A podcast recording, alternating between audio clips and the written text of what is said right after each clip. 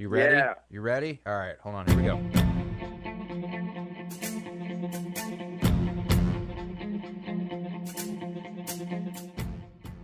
What's going on, everyone? This is the My Aggie Nation podcast. I'm Travis Brown with the Eagle. I'm alongside good old Alex Miller, also of the Eagle. Alex, how's it going?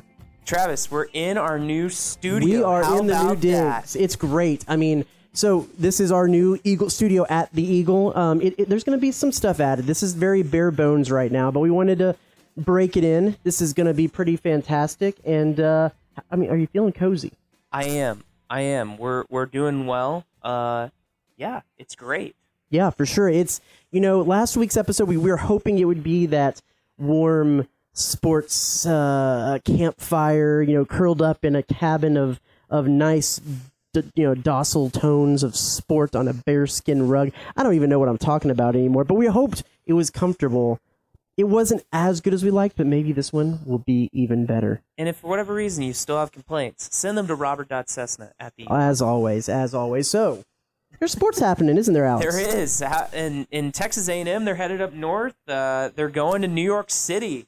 Cue some Jay Z or Frank Sinatra. I mean, they're going to the semifinals up at Madison Square Garden there in New York City.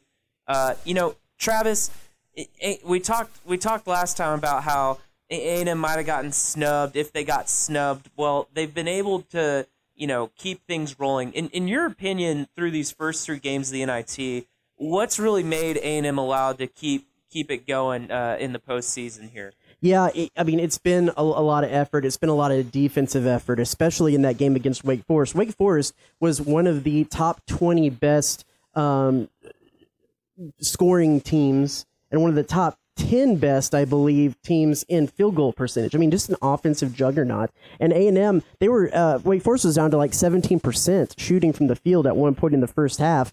And A&M pretty much was a wire-to-wire winner. I mean, they were a wire-to-wire winner, and they wasn't even really close. It got down to about nine points in the second, but it was all because of that defensive effort. Because offensively, they only shot, uh, I want to say it was like 30 something, low 30% uh, in, in that game, and they were um, 10 for 22 on layups. I mean, then they were shot, uh, I believe, high 50% from the free throw line. So it, it wasn't a great offensive game. It was a game that earlier in the season they probably would have lost because they just didn't shoot the ball. But that defensive effort was so good that they were able to minimize anything Wake Forest was able to do offensively. And I mean, that's kind of been a staple. They, they've, if you look through the the conference tournament when they went on that run, they were shooting like above 50% from three point range. And that was a good reason why they were able to stay in some of those really competitive games. And, and shooting always wins games, duh. But they're able to now eke out some of those wins defensively that maybe they wouldn't have during that eight game losing stretch. Yeah, you know, I think it's interesting because you know, in the SEC tournament, they were just knocking down three pointer after three pointer, and, and in the NIT, they they ha- they really haven't shot as well from behind the arc. Um, and you know, I, I feel like that first half against Wake Forest was just kind of the epitome of kind of the basketball that they're playing right now. Um, and you know, just just from my vantage point, kind of watching uh, from afar, you know, throughout the middle of the season, you know, Buzz was talking about how much they stress those ATOs and how they really weren't executing after that. Just from my perspective, I mean, I don't have necessarily the numbers to back it up, but it really seems like they're executing well out of those out of those timeouts and, and you know inbounds plays and those possessions right there. I, I think to, to expand on that a little bit, one of the things that they are have, have been doing is just they're executing Buzz's system a little bit better. Um, I, I- think with the way that they want to run, with the way Buzz Williams is able to run his um, teams at Virginia Tech when they are small, it, it has a lot to do with um, being in the right position, especially being in the right position for rebounding. And I think that because they had guys who didn't quite know where to be in the right spot, how to rebound well, they were having to go big a little bit during that stretch where they weren't so well with Ethan Henderson and um, uh, Henry Coleman out there, and that takes away a little bit from having some of those shooters out there. But when you have a, system now that, that changed a little bit, and you have a guy like Tyrece Radford who can play one through four, and he has a little bit more adjustment in that he knows where to be. You have Manny Obaseki who has been able to play one through four, and, and, and he can kind of get adjusted into the system and play good defense, be at good spots to help his team rebound. That's been the absolute difference in everything. Is is just um, having guys in the right positions. And I think that that is something that was seen, has been seen through this last little stretch. Is I think a lot of the concepts that Buzz is trying to teach them when it comes to rebounding, when it's coming to positioning, when it's coming to um, starting possessions in the right way, that's where A&M has excelled lately. Well, you know, the NIT field, it's been pretty competitive so far, I feel like. There's been some good games out there. Uh, looking at looking at who A&M might face uh, down the road and who they're going to face next Tuesday, Washington State, is that right? Yeah. Yeah. You know, what are you kind of seeing from this Final Four bracket? And on, on the other side, that, that other semifinal game should be pretty good as well. Yeah, it's Xavier and St. Bonaventure. You know, uh, Washington State went into Provo against a pretty good BYU team. Uh, and, and kind of boat raced them through through most of it. So I, I, think when you get this far in the bracket, you have teams that are hungry. You have teams that uh, a lot of times it's these teams that like A&M really put together a strong end of the season run and uh, are a different team than maybe they were when the last couple of weeks of consideration with the with the uh, tournament. Man, it just feels to me like, and I know this is going to sound slightly homerish, and I don't mean that, but it, this this team, this A&M team, seems a little bit like a team of destiny. I mean, with how they were left out of the tournament, with how uh, Buzz didn't even really have them set up a practice for um, Alcorn, Alcorn, State, State yeah. because of everything that went on before that. And then to come back in and have this team reset. I mean, you know, I, I was talking to someone the other day during the um, uh, Wake Forest game, and they were asking me a little bit about kind of how we do our job and right. Mm-hmm. And of course, you know, we're the unbiased media. We don't root for a team. You, you sometimes it's, it's hard not to root for some of the players, but you don't really root for the players, but you do root for your story. And so you're sitting out there looking and say, well, you know, A and M, the uh, they, they they've led this whole game, but it got cut down to nine. And you know, you know what would be great? What if Hassan Diarra, the New York City native, comes in and, and tears it up? Well, he hits two threes to widen the gap, and it never gets below double digits after that. Uh, and and so it's cool to be able to see how some of those instances where like the right story just happened to, to step in. The only thing that I'm worried about a little bit, and it, this is being a little stereotypical because I don't necessarily think this is indicative of a Buzz Williams team, but you have a team that has exp- spent so much emotional energy over the last two weeks after, through the SEC tournament, not practicing for a week, going, you know, playing, what was it, uh, five games in six days. Um, and then not making the tournament, and then turning around and have to be in the NIT, and Buzz's emotional statement, and all of this stuff that that happened getting to New York, it's the first time this program has advanced past the third round in the NIT. Getting to New York is a big accomplishment. Is it going to be a thing where they get there and they exhale and they don't have that same edge? I think that's a cliche, mm, kind of lazy sports take that is something that could happen. I just don't see a Buzz Williams team after everything that's happened going up there and, and losing that emotional edge that is kind of a core of, of, of that program. Yeah, and you know, uh, you know, you, you think about kind of the key pieces. Uh, you think about Quenton Jackson. I mean, just the you know standing ovation he got as he walks off the court. I mean, even watching Buzz, you know, you can he he's a pretty animated guy on the sideline, but you can really just see the passion that he's had over the last two weeks in particular. And you know, it just seems like they're having fun.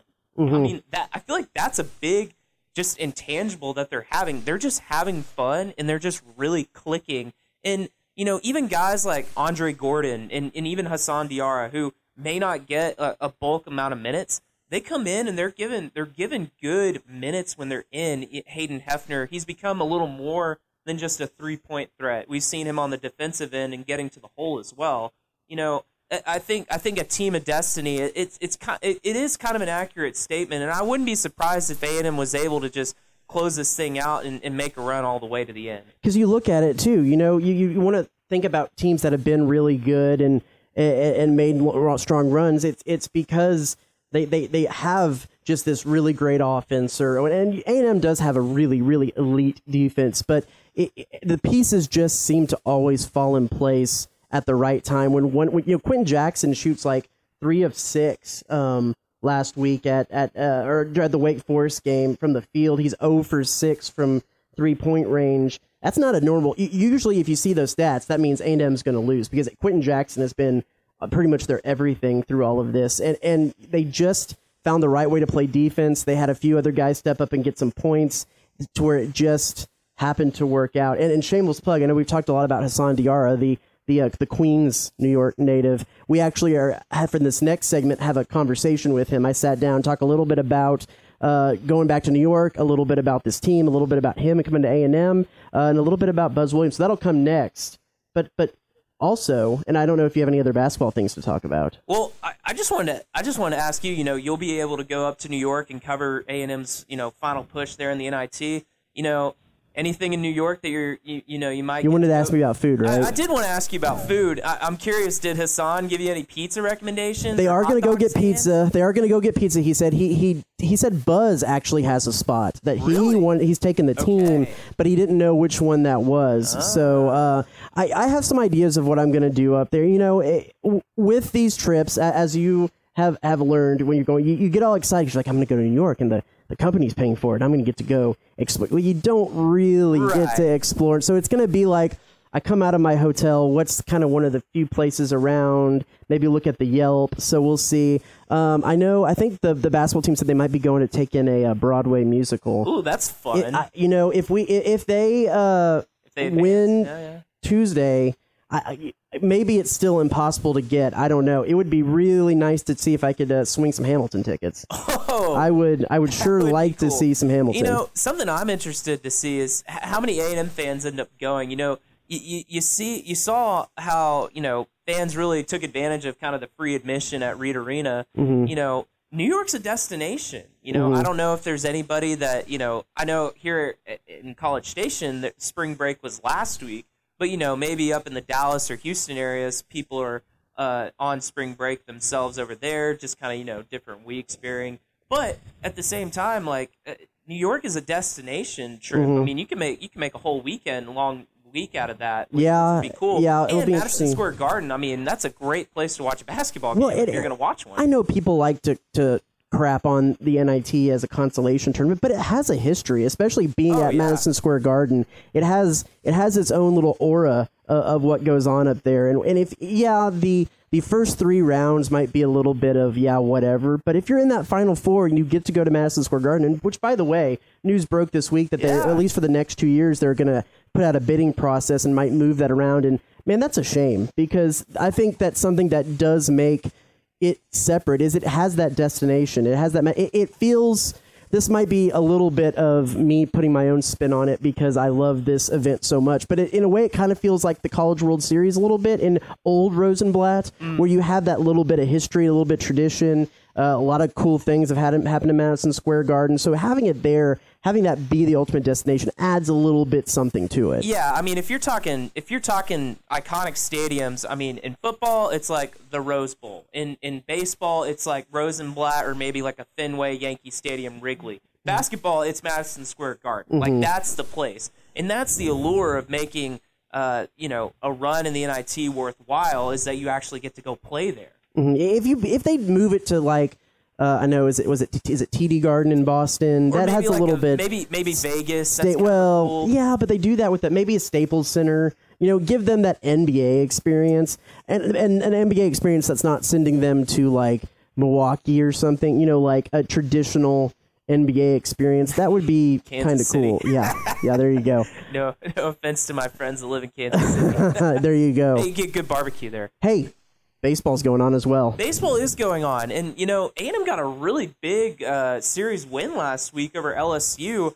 You know, I'll be honest, Travis, I would not have expected A&M to go to Baton Rouge uh, in their current state and have won, two of three. Honestly, probably should have won that third game too. What do you think was maybe the most impressive thing about uh, A&M's series win over LSU last weekend? Yeah, well, it's the fact that the Bats stepped up and got some timely hits, and they were able to to do um, get some of those runners in that have been stranded out there for a lot of time. I think that they were helped out a lot, and this was something that I was interested in because this kind of plagued LSU a little bit when they were going through uh, the Shriners Classic down in Houston. Is is they're not a great fielding team, and A and M was able to take advantage of some of those fielding errors. Some, some of those uh, free bases and, and really put those to use because and as we saw with that Rice midweek game two on Tuesday, the bullpen, the pitching staff still isn't quite where they need it to be. But if you're putting up whether you know nine, eight, nine, ten runs, if in the case of the Rice game, with fifteen runs, like you can over that that is a level that you can overcome some bad pitching with. It's just can they if this pitching staff is what it is, can they continue to produce at that level because that's a tough ask too. You know, a, a couple of guys that have really stood out to me, just kind of watching the the baseball team from afar as well. Uh, Jack Moss has been just knocking the, the leather off the ball, and, and how about how about Logan Britt too? How, how big have they been at the plate in particular? Uh, yeah, I mean Jack Moss is a about the purest hitter that they have. Got a big grand slam uh, against uh, Rice in that, that Tuesday game. He's about the most pure hitter that they have, and he's been able to to, to really um, stay consistent in what he's doing at the plate. Logan Britt has had a little bit of an up and down. He started great. He had that uh, home run uh, against I think it was Houston Baptist. Actually missed a sign, got pulled during the game because he missed a sign, and Schlossnagle was laughing after it because he's like, "I'm the only coach in America who the guy drops a bomb and you pull him because he missed a sign earlier in that. But it would have been a two home, two run home run, but he got a guy thrown out on a failed hit and run." And so uh, he's been a little bit up and down. It's great to have him back in there. Troy Claunch is another guy who has been a real consistent guy at the plate. And there has to be something that's said about Cole Kaler at the top of the order. He, he isn't necessarily knocking the cover off the ball like some of these other guys have been, but he's drawing so many walks and getting on base is uh, uh, on base percentages is certainly up there and having those base runners on base i compare it a lot i like one of the worst hitting teams i think i've ever seen was that 2017 team braden Shewmake's last year um, where they you know went to the sec tournament and uh, they just couldn't they just couldn't hit the ball um, and uh, they not only could they not get runners in, they really couldn't get runners on base. And that's a bigger problem than necessarily getting runners on base and at times not being able to get them in because you at least have runners on base. You're forcing stuff to happen. I mean, even the Rice game, they had they balked in a run. I mean, you, you just don't know what's going to happen as long as you can get runners on base, and that's a good sign for them that they're able to do that. Yeah, and you know, you look at that third LSU game. I think they left the bases loaded what three or four times. I mean, you know, that's kind of an anomaly. But you know, the fact that they were in those positions, I mean, odds are you're going to knock in some of those runs on a normal day. the major league average, and I'm, I, I of course, we're doing, we're, we're testing this new system out. So usually we have our computers in front of us. I will remember to bring my iPad in here next time so I can have the exact numbers for you. But I was talking to uh, Coach Schlossnagle before they went out to LSU, and the major league average for driving runners in with a runner on third base is about 57 percent. I want to say, and, and so that's surprising because you think he's right there. Just just do something. Just get him in. But about just a little over half the time is what happened is, is how you get those guys in at that time a&m was at like the upper 40s i want to say uh, uh, in that category which isn't good um, um, there but it's not like I, I think there is also kind of that idea that if there's a runner on third, he has to get in. I think that's the way you approach it as a team, but statistically, it's not always going to happen. They just need to find a way to get bump themselves up, you know, six or seven percentage points, and they'll be about where they need to be. Well, this is going to be a pretty big week this next week. You got your first home series in the SEC. They got a little bit of confidence. They're playing Auburn.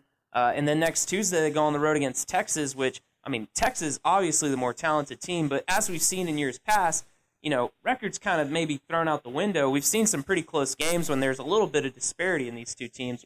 What are you, what are you really looking for for the Aggies this next week? I mean, the, it's the same thing that we've looked through, looked for through the last couple weeks. It's, it's got to be the bullpen. The bullpen has got to solidify itself, and the bullpen has got to throw strikes. Stop walking batters. Stop giving free passes, and then stop letting those guys uh, get driven in because the bullpen has just been the the the, the thorn in their side. They they got to find some guys who will throw strikes because even uh, I believe Will Johnson. Uh, I'm going to get my games confused. I think it was the Rice. He, he got rocked pretty good, and Will Johnson has probably been as steady as anybody since the Frisco Classic.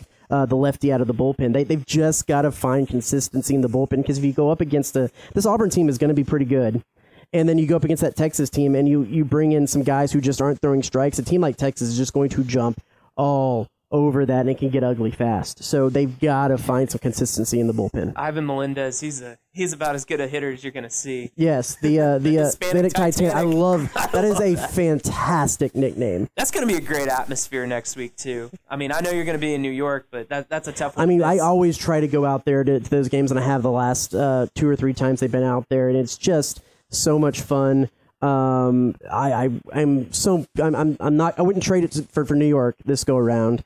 Um, but yeah, if you haven't gone out there to see the good old Texas and and Texas A&M uh, baseball rivalry, man, it is fun to watch. Yeah, it'll be great when it's when they're in the same conference again, and you know they're playing a conference series probably every season as well. Hey, I want to I'm going to throw you a curveball here a little bit because I know this isn't necessarily your beat, but I believe you were out there. Uh, walk through a little bit uh, Joni Taylor's introductory press conference. Yeah. I was off that day. I wasn't there. Uh, what did you take from that? What was your biggest takeaways, Alex? Yeah, you know, uh, the nor- typical reception. Um, you know, it, it seemed as if A and M's had a long time, obviously, to to go through this hiring process with Gary Blair announcing his retirement before the start of last season. So, you know, eh, Ross Bjork and Kristen Brown, they they've been working for several months now trying to find find the next coach and.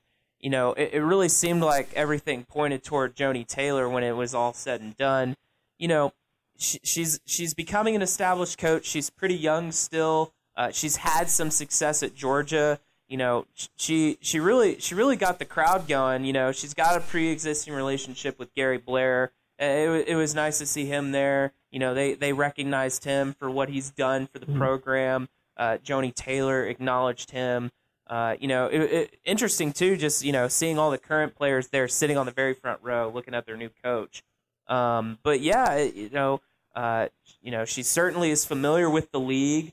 Uh, you know, it, it's gonna, you know, she kind of made her pitch to the to the Texas recruits of, you know, kind of going with kind of what Jimbo Fisher does. You know, the, the inside out recruiting where they want to make Texas, you know, maybe the Houston and Dallas areas kind of their home base, but you know, she said they're going to recruit nationally, and you know. Atlanta, as we've come to find out, you know it- that that's really a hotbed for good women's basketball recruits. Uh, and, and, and you know, the, Georgia's they had the number seven recruiting class last year. You know, so we'll, we'll see how that kind of plays out. But you know, definitely uh, a lot of a lot of optimism. It seems uh, in, in terms of you know h- handing the baton off to, to the next person of what Gary Blair has been able to build. Yeah, definitely. So uh, we'll definitely have more on her uh, leading forward as they she gets herself established here. Uh, we'll do some shameless plugs, like you said. I'll be up in New York, so we'll have all kinds of coverage from the team being up there at the NIT. You know, staying around Times Square, around Madison Square Garden, and what they have going on. I was also able to go check out practice a little bit today, and I'm gonna have a story coming out here in the next couple of days about uh, kind of shooting with Buzz and what that means. A new little practice thing he did, plus something about Hassan Diarra going back up to his home. Uh, that'll be great as well. And in fact, in this next segment, we're going to hear from Hassan Diarra, Haas, the guy that they give the clipboard to in the in the, the huddle, the head coach,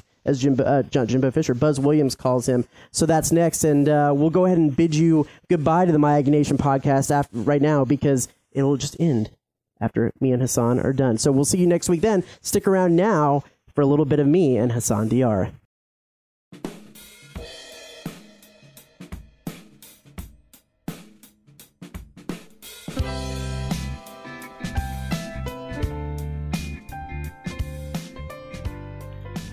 So yeah, Hassan, what uh, what I mean, I know it's a simple question we asked you, but what does it mean to be able to be uh, going back home to New York to play in the semifinals? Uh, to be honest, it means everything to me. You know, I get to play in front of my family for the first time in my career here, so I'm so excited. You know, I'm and I'm excited for the guys as well. You know, a lot of them have never been to New York, so it's going to be a great experience for us. Yeah, yeah. Um, what, what's what's the first thing you're going to do when you get back there? Hopefully, I get to see my mom, but uh, we're gonna go s- get, get some pizza. Of course, you know, New York pizza is, is very big and it's very good. So a lot of the guys haven't had it yet, so I want to take them there. How much was uh, I mean, when you, I know y'all the disappointment of the NCAA tournament, but when you saw that the NIT and you know what the the end result was, that how how, encouraging was that for you, um, knowing that you could be going home? Uh, it's definitely a motivation for me. Uh, you know, I I want to play in Madison Square Garden for the first time. You know, play in front of my family. You know, play in New York where I'm from. You know, because it's so far from Texas. So I'm, I'm excited about it. I'm Yeah. excited. Yeah, what um, h- how have you been able to describe New York to some of your teammates who have, haven't been there before? Uh, what what what, does that look like? Uh, it's a very fast paced city. You know, a lot of people, um, a lot of everybody mind their own business, basically. But it, it- it's a fun city. You know, uh, great people, uh, and, and the culture is just so rich. Yeah, who who who's going to be the most shell shocked on the team when they when they get off the the plane and, and see there? Um, I would say uh, Wade. Wade's gonna be the most shell shocked. He has never been, so he he's gonna be shell shocked. He's gonna be like, wow, this is this is amazing. Yeah, yeah. So, um, what, what, what can you say has happened in the last ten games or whatever um, that that really kind of has gotten y'all on on the run that you're on? What, what, what changed in your opinion?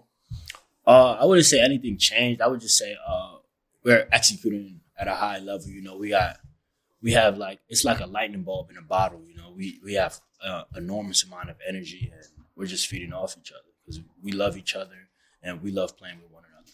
I know that there's been a lot of uh, pictures on social media and stuff that's gone on at you with the clipboard, and Buzz has called you the the head coach. Where, where did that kind of come about, um, and, and what are those moments like for you? Um, it came about, you know, about I say in the beginning of the year, you know, I was just being vocal and th- well, we was facing some adversity and I was I was very vocal, you know, telling the guys what to do, telling them keep your heads up, keep going, and we're gonna be perfectly fine. And I cherish those moments, you know. Uh, he wants me to be a coach.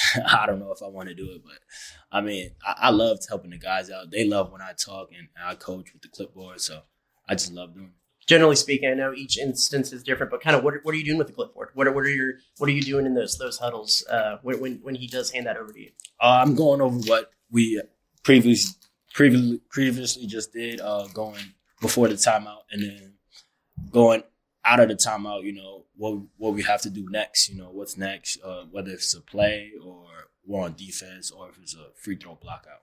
Have you always seen yourself as this kind of guy who is a, a, little bit of a coach on the floor who could be handed the clipboard, or is this something that Buzz has kind of mm, pushed you to, to, to be a little bit? I wouldn't say he pushed me, but you know, I, I just think it, it just happened naturally. So it just came to me, and I just I just I like doing it. Yeah. Know? So how does uh, uh, a guy from from New York make his way down to, to, to, College Station? What how did you find out about Texas A&M? And kind of what was that recruiting process like? Uh, you know, Coach Buzz Williams, he recruited me from the get go, uh, and the relationship we built was just so strong. And I just felt like you know he's the only coach I wanted to play for.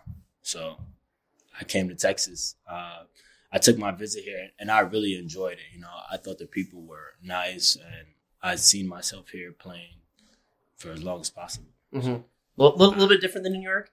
A lot different from New York. You know, everything is spread out. You know, you know, you could walk everywhere, but um, out here you need a car. So I recently bought a car, so I'm doing well now. yeah, yeah, that's awesome. Um, what um, what can you say? I know there's been a lot of talk about kind of the unity of this team and and um, the togetherness, how much y'all like each other. Where, where did where did that come from?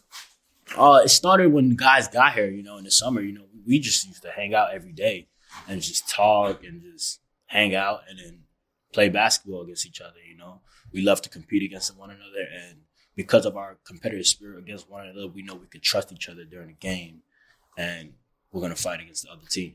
You know, I've been up there watching. How much of that with this shooting with Buzz thing that he put in this year um, kind of helped foster that? Because I know uh, uh, TJ was showing me some of the the stats, some of the ways that y'all can compete with uh, shooting percentages. How, how much of that kind of helped foster some of that competitive, some of that um, bonding?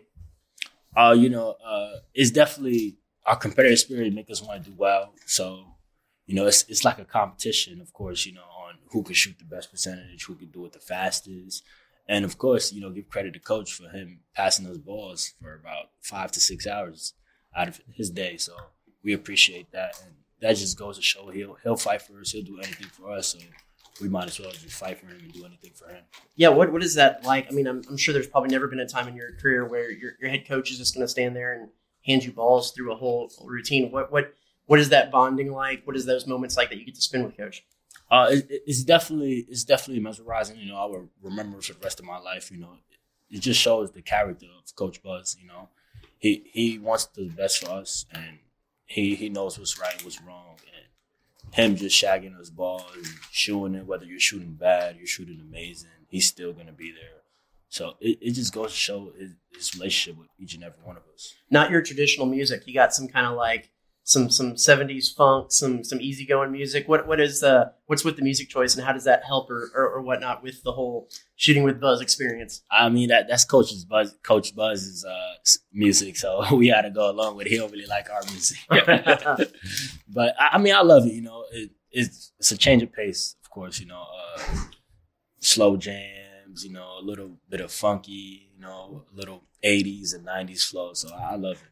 Stuff that maybe did you hear that growing up around around the house a little bit Oh. with your family? Oh yeah, definitely, absolutely. I know a lot of those songs. so Yeah, I, yeah. I enjoy it. Cool, cool. Um, what what's been your favorite part about shooting with Buzz? What what what do you we look back and think like this is this is pretty cool and this was worth it?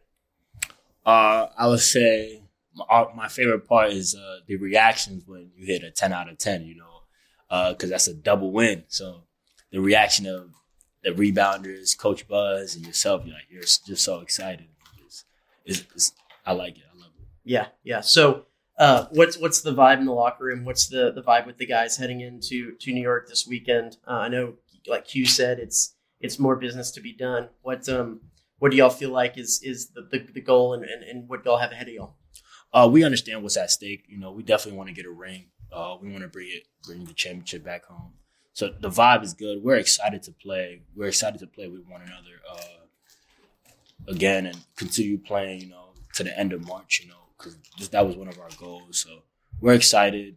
We're ready to go, and we're ready to win. How much does the team feel like winning an NIT title, um, or even some to some extent making it to New York, is a little bit of um, vindication for maybe not making the field um, of the NCAA tournament of of of kind of proving proving everybody wrong. I think we, you know, we didn't make the tournament. I think we just used that as motivation, you know, to keep going and to to win the whole thing and to show them that you know you guys made a mistake, uh, which is okay. It's not bad, but you know we feel like we should have been. Yeah. And I think winning the NIT would show like, oh, maybe they should. Did you ever grow up going to NIT to Knicks games? Uh, what, what was your Madison Square Garden memories? Uh, I definitely went to Knicks games. Uh, I went to the Knicks game against Cleveland. Uh, they was playing Kyrie Irving and LeBron wasn't on the team yet, but I watched Kyrie Irving just demolish the Knicks. He had like 30 and it was just so amazing. I, I fell in love with the vibe in there. I fell in love with Kyrie. I always loved Melo, so I, it, it's just amazing. It's a little little bit. You get those kind of nostalgic goosebumps when you first walk back in there and knowing that like, hey, you're you're on the court now. Yeah, definitely. You know, I, I'm I'm definitely gonna be nervous for sure. I'm already knowing. Uh, but you know, walking onto that court, getting that vibe, just feeling the lights on me. I'm I'm a. It's gonna be a, a different feeling, different feeling that I never had before. It seems like every day, everything just has a way, a way to burst at the seams. But if we don't watch what we're doing, our hearts will get ruined by silly things. Good love ain't easy, girl, we know that's true.